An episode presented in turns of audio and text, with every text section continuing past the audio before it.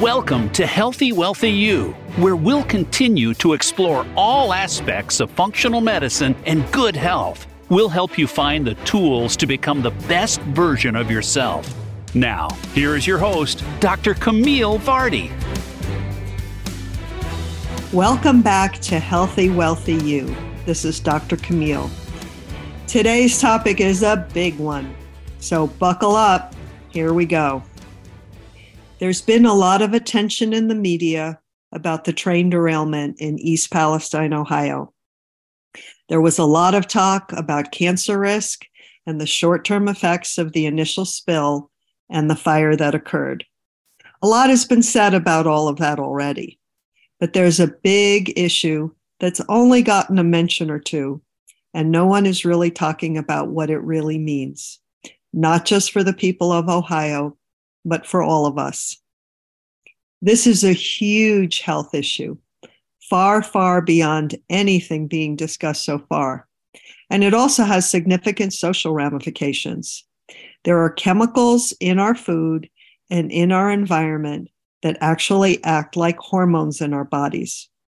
Our bodies react to these chemicals as though they were hormones, and they can either block our bodies from using our own natural hormones, or they can cause our bodies to react in ways that nature didn't intend. So what kind of health issues can we see? Sure, cancer is a big one here, and we especially see cancers of the reproductive organs: breast cancer, prostate, ovarian cancer, uterine, and we see other thickenings and masses, benign cysts and tumors as well. And we can see simple prostate enlargement and the health concerns that come with that. We see weight gain. These chemicals are sometimes called obesogens because they promote obesity. And we might see breast enlargement in men. And then there's PMS. Did you know that PMS is not a normal thing? It's so common that we accept it as normal. We even make jokes about it, but it's hugely driven by these chemicals. Depression is another one, including postpartum depression, and infertility and changes in the reproductive system is a big one, and it affects reproductive ability in both men and women as well. And we see a lot of miscarriages, unsuccessful pregnancies. And estrogenic chemicals block testosterone, so it can lead to erectile dysfunction and reduce sex drive for both men and women. Now, the concerns are even greater when pregnant women are exposed to these chemicals, as it can affect their babies, and it can affect the babies for life. Their babies can have changes in their brain development, changes in their genitalia, or in their reproductive ability. And there are changes in hormone that can even affect the drive to have children and to care for them. There are changes in aggression, including sexual aggression. And as we're starting to see, there can be gender identity changes. That's right. Gender identity concerns are not a fad. There are real biological drivers to what is happening. So what are the themes that tie all of these health issues together? One big one is the role of estrogen in the body, and that is cell duplication in pregnancy. Estrogen is what makes the cells divide, turning that one fertilized egg into a baby. But what happens when there's too much estrogen?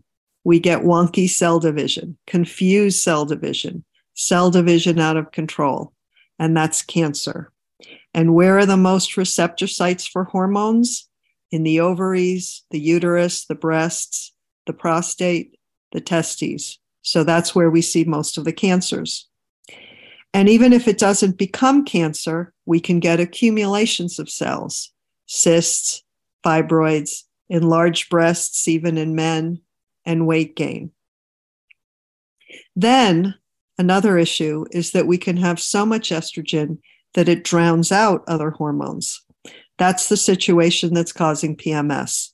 The body may be producing the right amount of estrogen and the right amount of progesterone, But when all the synthetic estrogens from the environment come in, it adds to what is being made naturally, and then the balance is off. Now, it's important to know that hormones are measured in the body in parts per billion. So even tiny shifts can make an incredible difference. I've seen it in thousands of patients. It's astounding. So even if our body is producing the amount that it should, what we absorb from the outside, the xenoestrogens, throw the whole balance out of whack. Classic PMS, the mood issues, the pain, the breast tenderness can completely go away in many, many cases when the right amount of bioidentical hormone is given at just the right time of the month. Now, by the way, please don't try this on your own. Work with an experienced practitioner because it really does need to be the right amount at the right time of the cycle, or you can make things worse. Now, mood issues can be substantial here. I've seen this as a major cause of depression, especially in teenagers and young women. And people are being treated with SSRI antidepressants, which don't really help in this case, because until the hormones are brought back into balance, the issues persist. Now, these chemicals are also a significant cause of postpartum depression. In pregnancy, progesterone levels are very high, especially in the second trimester and near the end of pregnancy. Some women will even say that they love being pregnant because it was the only time in their lives that they actually felt normal. That's a telltale sign of this issue, and it's a big reason for postpartum depression because when the hormone levels return back to their usual state, the person feels deflated as though they're coming off a high. And the environmental estrogens can overwhelm testosterone too. And that's when we see lower sex drive and impotence as well. These chemicals also have a tremendous influence on fertility, conception, miscarriages, and the normal development of the fetus. It's important to remember that estrogen achieves its cell duplication because, like any hormone, it gives important messages to the body, and it gives critical messages to the body to help all the processes of pregnancy unfold as they should. And we're going to have a lot more to say on this subject later on in the show. Now, again, all of what I've been talking about is what I've seen in my own clinical experience with thousands of patients. I've seen these issues again and again, and I've seen tiny adjustments in treatment, small hormonal shifts make a huge difference. So let's look at some of these issues in more detail. The influence of estrogen in cancer is well established. There are thousands of studies on the effects of estrogen in cancer. Women with breast cancer are routinely screened for the sensitivity of the tumor to estrogens, and they are also routinely given drugs such as tamoxifen and eromacin to suppress estrogen. In 9 different studies, women with breast cancer were shown to have twice the level of estrogen in their bodies as they normally should. But why aren't we talking about where these exposures are coming from? It's not the body's natural estrogen doing this. It's the xenoestrogens, the environmental and dietary exposures that are causing these high levels. Now, these estrogenic chemicals are a bit of a double whammy when it comes to the immune system and cancer. They compromise the immune system too. They've been shown to reduce T helper cells, which are the cells that help us fight viruses as well as cancer. In addition to cancer, we also see these issues impacting brain development and brain diseases. Brain cells and neural circuits are strongly dependent on estrogens. They can have a big impact because brain development begins to develop in the 3rd week of pregnancy, and women frequently don't even realize that they're pregnant at that point. So these issues can happen early and they can have lasting effects on their children throughout life. In a study by Sandra and Joseph Jacobson at Wayne State University in Detroit, they tested mothers whose diets included a lot of fish from the Great Lakes region. At that time, the Great Lakes were highly contaminated with PCBs. They tested the levels of PCBs in the blood of the umbilical cords of pregnant women, and the mothers who had high levels of PCBs were more likely to have children who tested poorly on tests of neurological development. They showed poor short-term memory and even a lower IQ. In a fantastic study from Florida International University, they studied exposure to oral contraceptives, hormone replacement therapy, and estrogen-disrupting chemicals such as bisphenol A, PCBs, and phthalates. They linked exposure to these chemicals to the promotion of nerve degeneration, compromised protection against nerve degeneration, and involvement in various neurological defects. There were changes in rearing behavior, the way the babies in turn wanted to rear their own children. There were issues with locomotion, anxiety issues, learning difficulties, memory problems, and nerve abnormalities that showed up on imaging. These effects on the brain varied throughout the entire lifespan, and they were far-reaching with many different mechanisms. They found altered genes leading to Alzheimer's, Parkinson's, Huntington's, ALS, autism spectrum disorder, and even brain tumors, both benign and cancerous. The chemicals either activated or repressed genes that were involved in cell proliferation, growth suppression, DNA damage and repair, hormone signaling, nerve generation, and they saw that the chemicals induced a wide range of DNA damage and gene instability. Because of this, they were found to be a key factor in brain health deficits.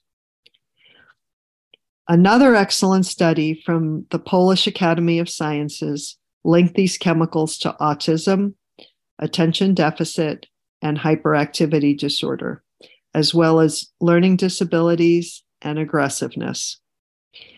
Let's take a break here, and we'll return with more on this important topic on Healthy Wealthy You.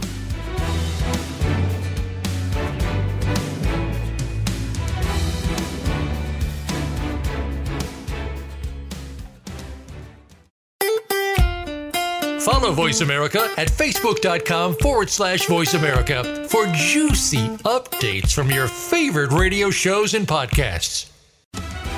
Healthy Wealthy You will help you find the tools to become the best version of yourself. We'll explore all aspects of well-being, nutrition, lifestyle, fitness, mental health, relationships, family, work, finances. It's you living your best life. No matter what your current health or life obstacles, we want to help you cross that bridge to your new life. Our experience with food, nutrition, supplements, functional medicine, specific health issues, and every aspect of what it means to be truly healthy will provide something for every level of interest, bringing new twists on what you already know. We'll help you figure out why you haven't achieved your goals and learn strategies to help you create a personal approach that finally works for you. Voice America programs are now available on your favorite connected device, including Amazon, Alexa, and Google Home. Through streams with Apple Podcasts, TuneIn, and iHeartRadio, listening to your favorite show is as easy as saying the show name followed by the word podcast. Hey, Alexa, play Finding Your Frequency podcast. If that doesn't work, try adding on TuneIn or on iHeartRadio or on Apple Podcasts. Your life, your health, your network. You're listening to Voice America Health and Wellness.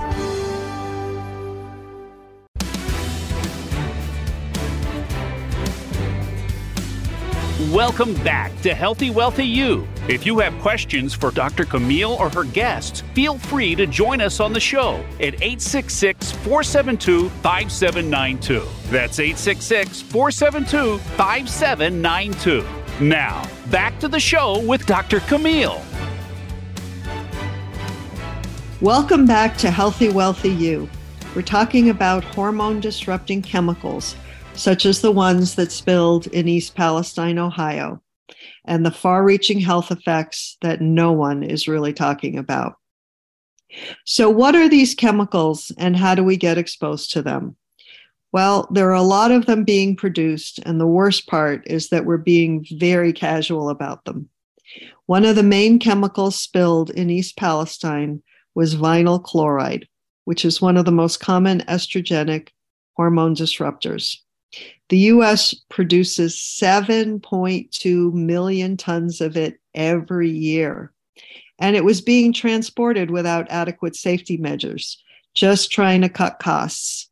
And this will not only be the cause of cancer and other diseases for people in that area, but it will likely cause infertility and birth defects for many years to come in both humans and any wildlife living in that area. Vinyl chloride is used primarily to make polyvinyl chloride, PVC. It's a hard plastic resin used to make a variety of plastic products, including pipes that bring water into homes, wires and cable coatings, and a wide variety of packaging materials. Now, interestingly, the Centers for Disease Control drafted a 300-page paper on vinyl chloride just in January, a few weeks before the spill in East Palestine. Now, they do mention that there's not a lot of data on human subjects, and there's a reason for that. We don't intentionally expose people to toxins in studies, but there will be a lot of data coming out of Ohio in the next 5 and 10 and 20 years. So we will see if some of these thoughts pan out. There are a few studies in this paper worth mentioning. There are 4 studies of workers exposed to vinyl chloride, and these workers showed issues with impotence and low libido. In the 4 studies, the range was between 8 and 35% of the workers who were experiencing this issue. The CDC paper also cited an animal study in which the animals were found to have smaller testes, damage to the tubes that carry sperm, and lower sperm counts. Now, the paper also mentions several other studies which they felt didn't have a conclusive outcome. But I think it's worth taking a closer look at why.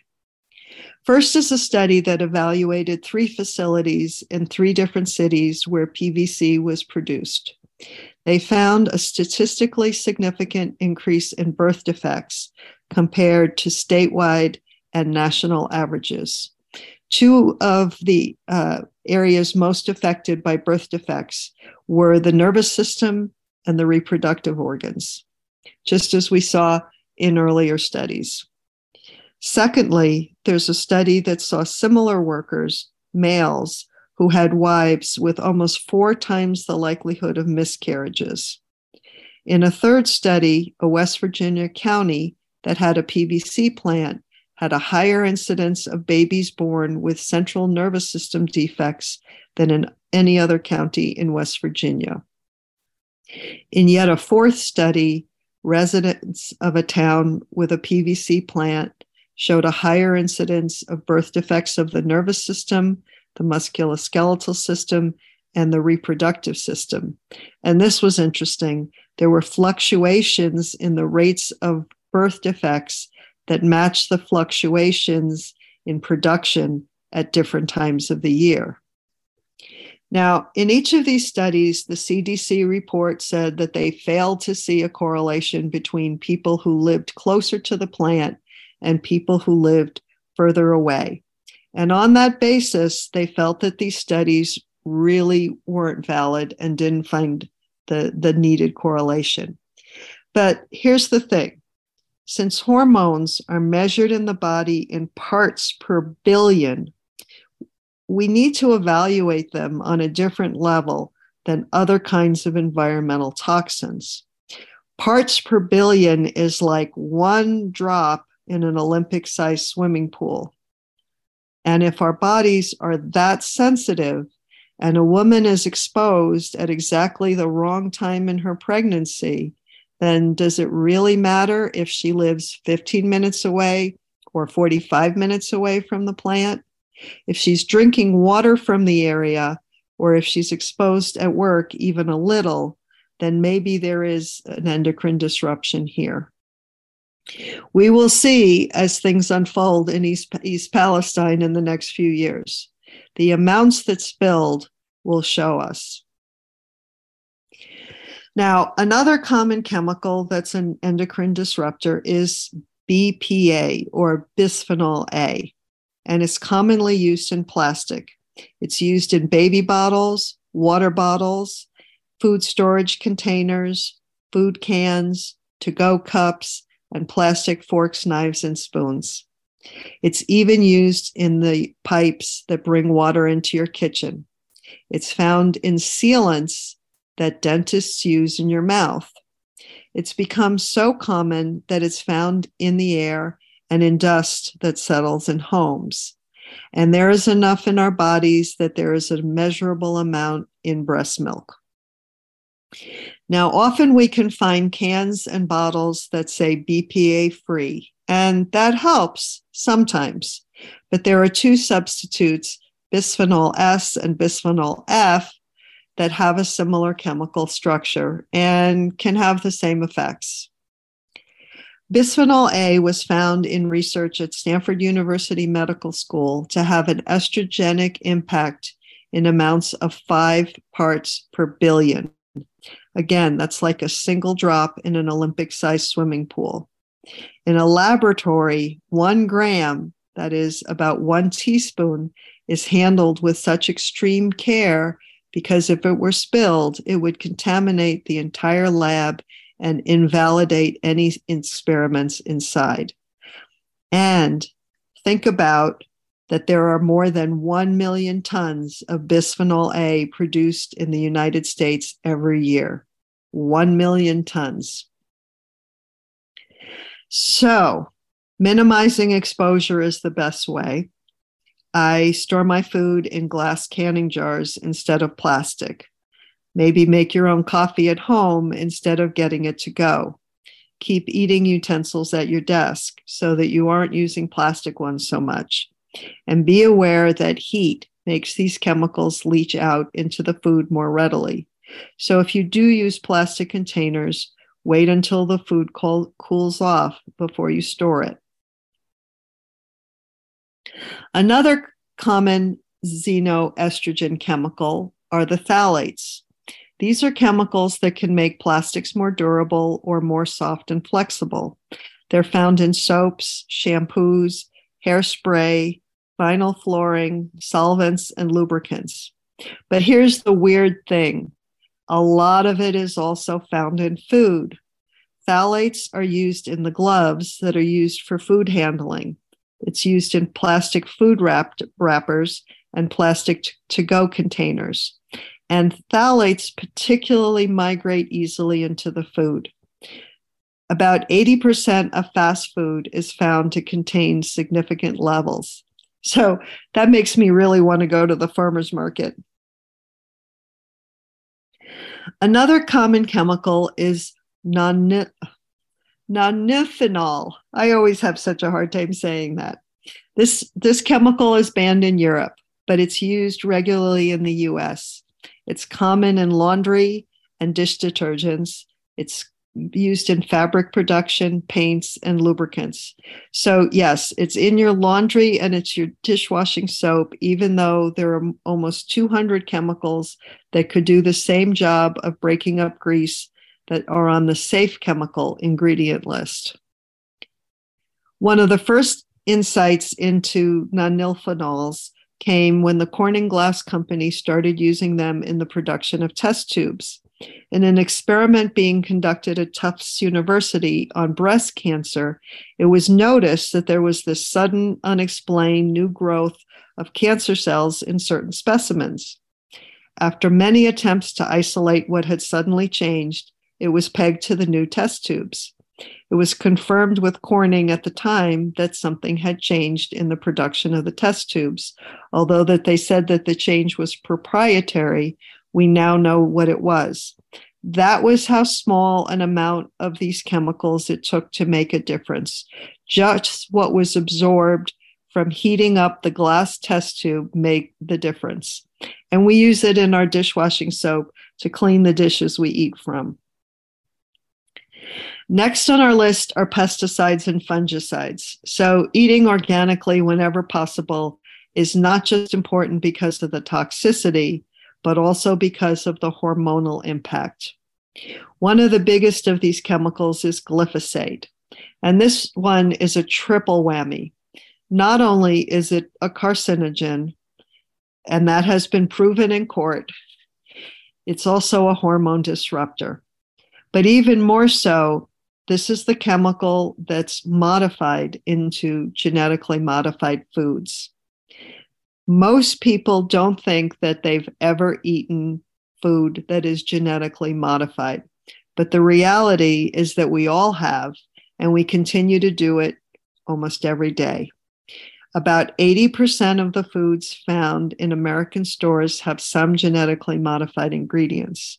So unless you're reading labels very carefully or specifically seeing the non-GMO verified seal, you could very likely be having these foods. So why is this one so important? Instead of spraying the pesticide on the food, it's chemically incorporated into the cell. So this means, first of all, that you can't wash it off.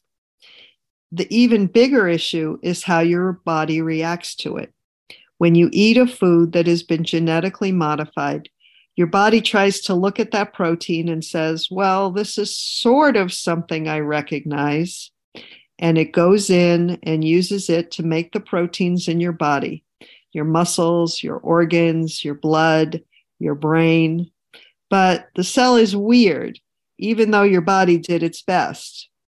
Then there is your immune system, which comes along. It's trained to recognize foreign invaders. It sees this cell and reacts to it as though it's an invader, and your immune system attacks your own cells. Glyphosate is arguably the largest single cause of autoimmune disease. Now, we will have a whole episode on this triple whammy of GMOs in the future, but in the meantime, check out the Institute for Responsible Technology. Jeffrey Smith.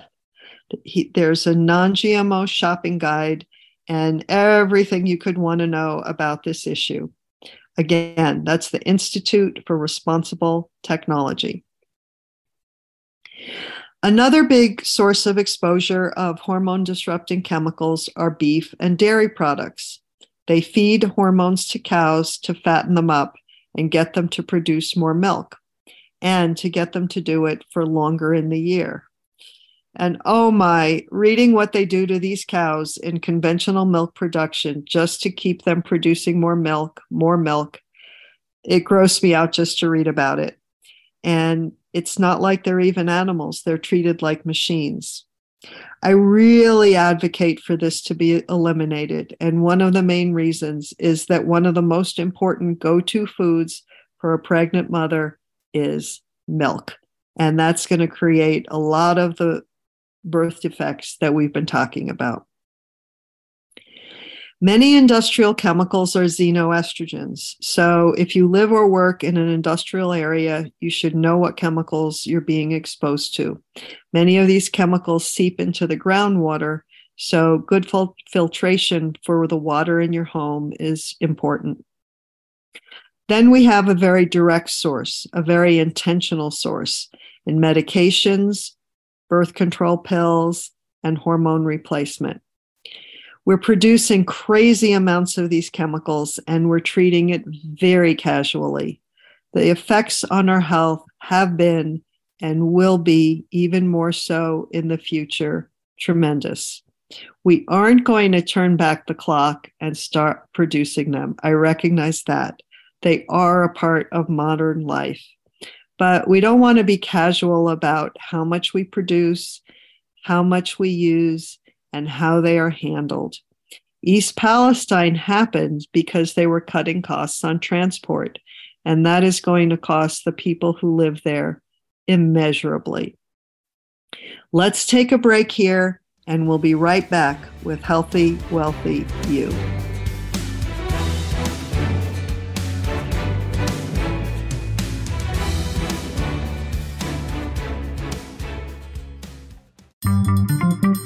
Voice America is on LinkedIn. Connect with us today. Healthy, Wealthy You will help you find the tools to become the best version of yourself.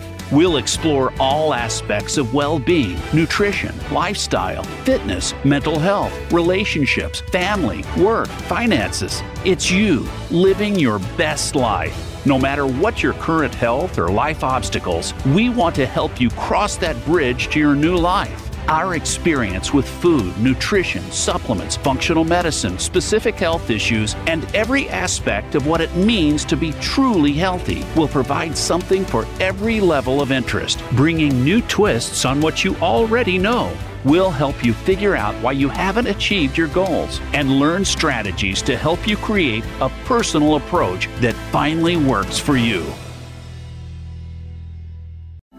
These days, everyone is looking for information on staying young, healthy, and fit. The Voice America Health and Wellness Network is here to help you on your quest to better health and a better you. We talk about everything from diet, fitness, and aging to substance abuse, personal growth, mental health, and much more. Learn from our experts who cover health and wellness from traditional and holistic perspectives. Tune in to the Voice America Health and Wellness Network. Healthy living starts here. Your life, your health, your network. You're listening to Voice America Health and Wellness.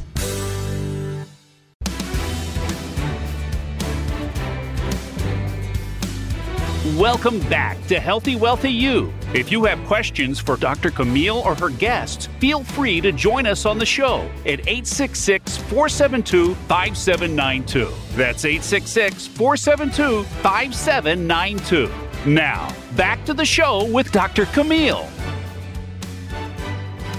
Welcome back to Healthy Wealthy You. This is Dr. Camille, and we're talking today about chemicals in our food and our environment that mimic hormones and how they impact our health. And as we will discuss even more, it impacts our fertility and babies as they develop and grow. Now, we've known about these chemicals for a long time. I first became aware of this issue when I read a fantastic book called Our Stolen Future by Theo Colburn, Diane Dumanovsky, and John Peterson Myers. This book was published in 1996, and it was based on a symposium in Europe in which 17 countries participated. They went back and looked at a lot of the cancer studies from that time and said, instead of looking at this from a standpoint of toxicity, let's look at it as a hormonal issue. And they found some really startling things. One of the authors, Theo Colburn, was a zoologist, and so she specialized in studying animal populations, both in the lab as well as in the wild. This book is chock full of studies, and it really is incredible to read.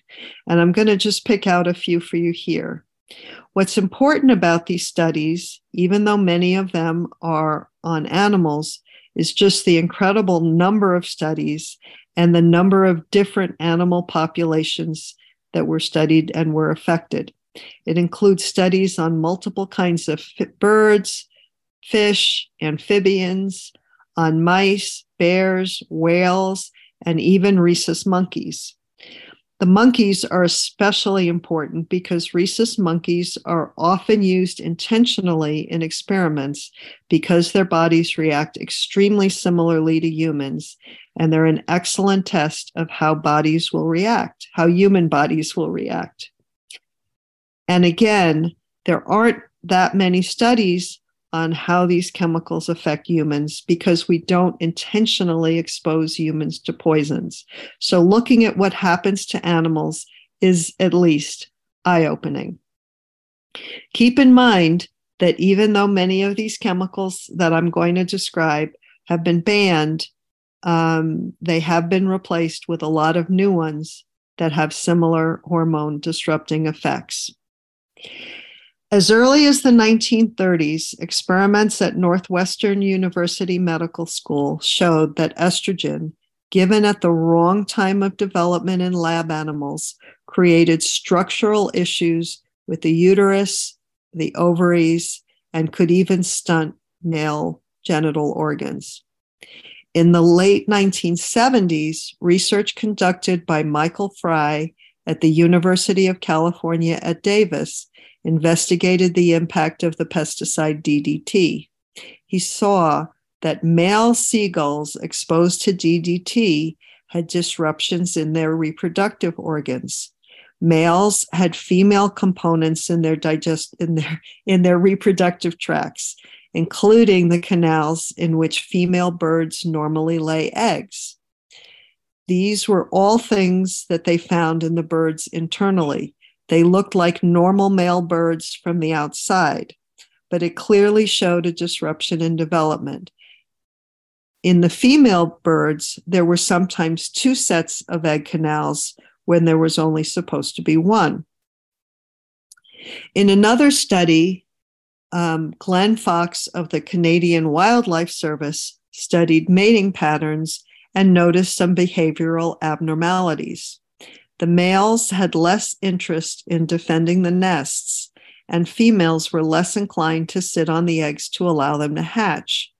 Nests were abandoned and became subject to predators, which wiped out entire generations of young birds. These behaviors were not observed in unpolluted lakes in the same region. In another study from the University of London at New Cross, they studied a variety of animals exposed to DDT, and they also saw strange behaviors in females as well as males. The females exhibited what we normally think of as male behavior. They would assume a mounting position in mating, and they marked territory. Now, again, we would never want to intentionally give people a toxic substance as part of a study, but there is a lot of evidence based on what we see unintentionally. The first use of these chemicals in humans was the prescription of DES. It was a synthetic estrogen that was given to women supposedly to prevent miscarriage. I say supposedly because we came to know 60 years later that these chemicals actually contribute to miscarriages. But DES has been important to look at because of the huge numbers of women exposed. And it also has given us an opportunity to study the long-range effects. And that's something that we really won't know with some of the newer chemicals that we're producing for many decades to come. DES was originally introduced as a wonder drug. It was given for miscarriages almost universally, whether there were issues or not. It was touted to lead to stronger, healthier babies. And then it was given to suppress milk production, to alleviate hot flashes. It was given as a morning after pill. It was used to treat acne. And it was even given to stunt the growth of girls who were considered unfashionably tall. Eventually, it would be given to 5 million women worldwide. And in the end, it was shown to be both carcinogenic and to cause severe birth defects, including structural anomalies of the cervix, uterus, and fallopian tubes. It caused infertility, spontaneous abortion, preterm delivery, and stillbirths. About 25 years after DES was readily prescribed, a cluster of patients was seen at Massachusetts General Hospital in Boston. This cluster of patients had a very rare type of vaginal cancer. All of the women were between 15 and 22 years old, and they had a cancer that usually only affects women after 50. It turned out that every single one of them had been exposed to DES in the womb. Now, how does estrogen create these variations? The messages that determine whether the child becomes a boy or a girl happens at the 7th and 14th week of development. Up until 7 weeks, boys and girls start out with the same development. Then, if it's the baby's going to be a boy, hormone signals occur at the 7th week to assert maleness. In the 14th week, more signals come to take away the feminine aspects. If the baby's going to be a girl, these messages are absent and the baby just develops as a girl. Now, the body must get the right signals at the right time. These signals at the 7th and 14 weeks need to happen properly for gender development to occur correctly. If the messages at either time don't happen as they should, then dysfunctions in development can occur. And that's what happened that's what we saw happen in the animals. And that's what happened with the DES babies. And that may be what has been happening with bisphenol A, with phthalates, and all the other chemicals I mentioned. Now, we don't know this definitively, not yet, but I think we will see the same kind of hormone disruption in East Palestine. Time will tell. And I do think it's been happening for perhaps 20, 30 years or more. And I think it's starting to have huge ramifications for us socially, and that it will even grow to tremendous proportions more over time. As we said, it was speculated even in the 1960s, even in the 1990s, that the changes that were being seen in animal populations might be happening in humans. And I absolutely do believe we are. Now, please know that I approach this as a biologist. I am not coming at this from any political point of view, but I do believe that we're in the process of creating one of the biggest evolutionary shifts in human history. We really are changing our evolution. We are changing ourselves as a species. I believe that we're genuinely creating a third gender. Not entirely male or female. I believe that non-binary is real. It's not a fad. It is not politics. It's a misfiring in the 7th and 14th weeks of gestation. So whatever you believe, whatever your politics, whatever your faith, whatever your personal belief system, please hear me out. We saw it in animals. We saw it in DES babies. And I believe we're now seeing it in humans. There's a new generation in their teens, 20s, maybe even 30s that truly have a changed biology. And they are at the cutting edge of a wave, a bigger wave that's coming. And we need to address it. If we don't, there will be a big mental health crisis for our young people. This is not politics. This is not a social trend. It's not about a woke mind virus, as we were seeing in the news this week. That phrase is such gibberish that whoever thought it up must have too many chemicals on their brain. What does woke really mean? It means I woke up, I became aware, and we need to be aware of what is happening to our young people, because we cannot escape biology. and I have special concerns for young people in the heartland, kids who have grown up or growing up near dairy farms or any farm where pesticides and fungicides and glyphosate is used. Most especially, some of these kids also live in places where gender identity issues might be scorned, where the things that their biology is saying to them is scorned by the people around them, by other kids at school, even perhaps by their own family members. We can deny it all we want. We can ignore it. We can try to fight it. They can try and fight it. But biology ultimately will not be denied. This is happening. What concerns me is that if we deny that these young people are going through this, they won't have an outlet for what's happening to them. If we show them scorn, they will scorn themselves. They will have self-hatred. They might turn to addictions, or even worse, suicide. No one chooses to feel this way. So, if you have someone in your family that might be having gender identity issues, or if you know someone who does, educate yourself. Share this podcast. Learn everything you can. Know that this is not their fault and this is not their choice. It's their biology. And if you're a farmer or if you are a mother and you feel that you might have had a role in this, please know also it's not your fault. You didn't know.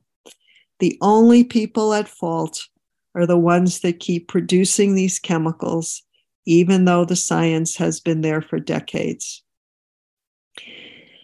You may not want to believe what I'm saying, but time will tell. East Palestine will be a proving ground. So if you know someone struggling with this, please reach out, talk to them, find out what they're experiencing, find out what they need. If it's your child, throw your arms around them and hold them and love them. Embrace them in every sense of the word. So what's the positive note here? Because you know that I always like to leave you with something positive, and you can be proactive here. So again, first of all, avoid these chemicals as much as you can.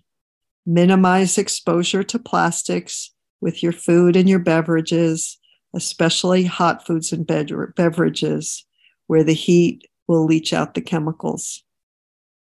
Get a really good water filtration system so that you can filter out whatever chemicals might remain in your water. Eat organically wherever possible, especially beef and dairy products. Avoid pharmaceutical hormone replacement. Opt for bioidentical hormones when needed. And please, please be careful with these things when pregnant or if you're thinking of becoming pregnant. Next, work with a functional medicine practitioner like myself in two ways. You can use a good detoxification supplement that will help push the liver pathway, that will help eliminate this group of chemicals. There's information about that on my website.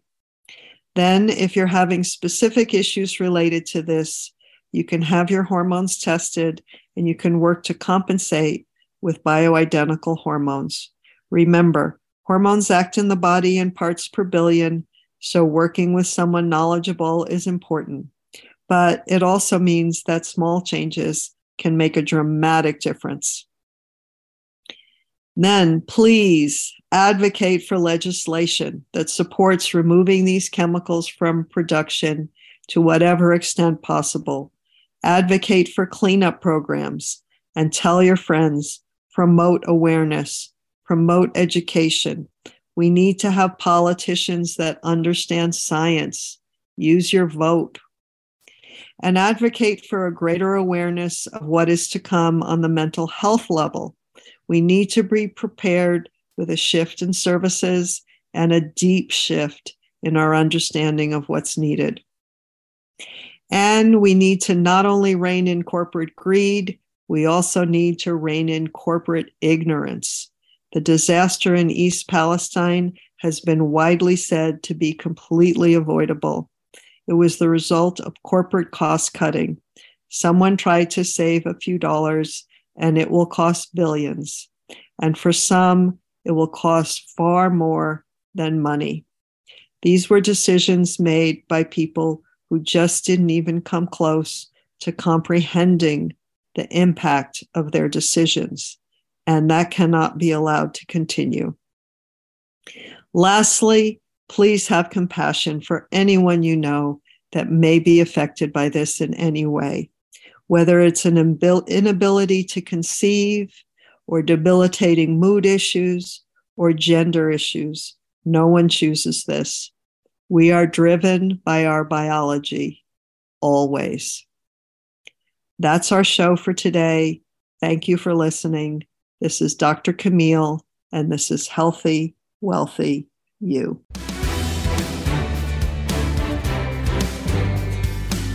Thanks for tuning in to today's episode of Healthy, Wealthy You. Have a question but weren't able to get on the show today? Join us next week and call in. Until then, hold that inspiration.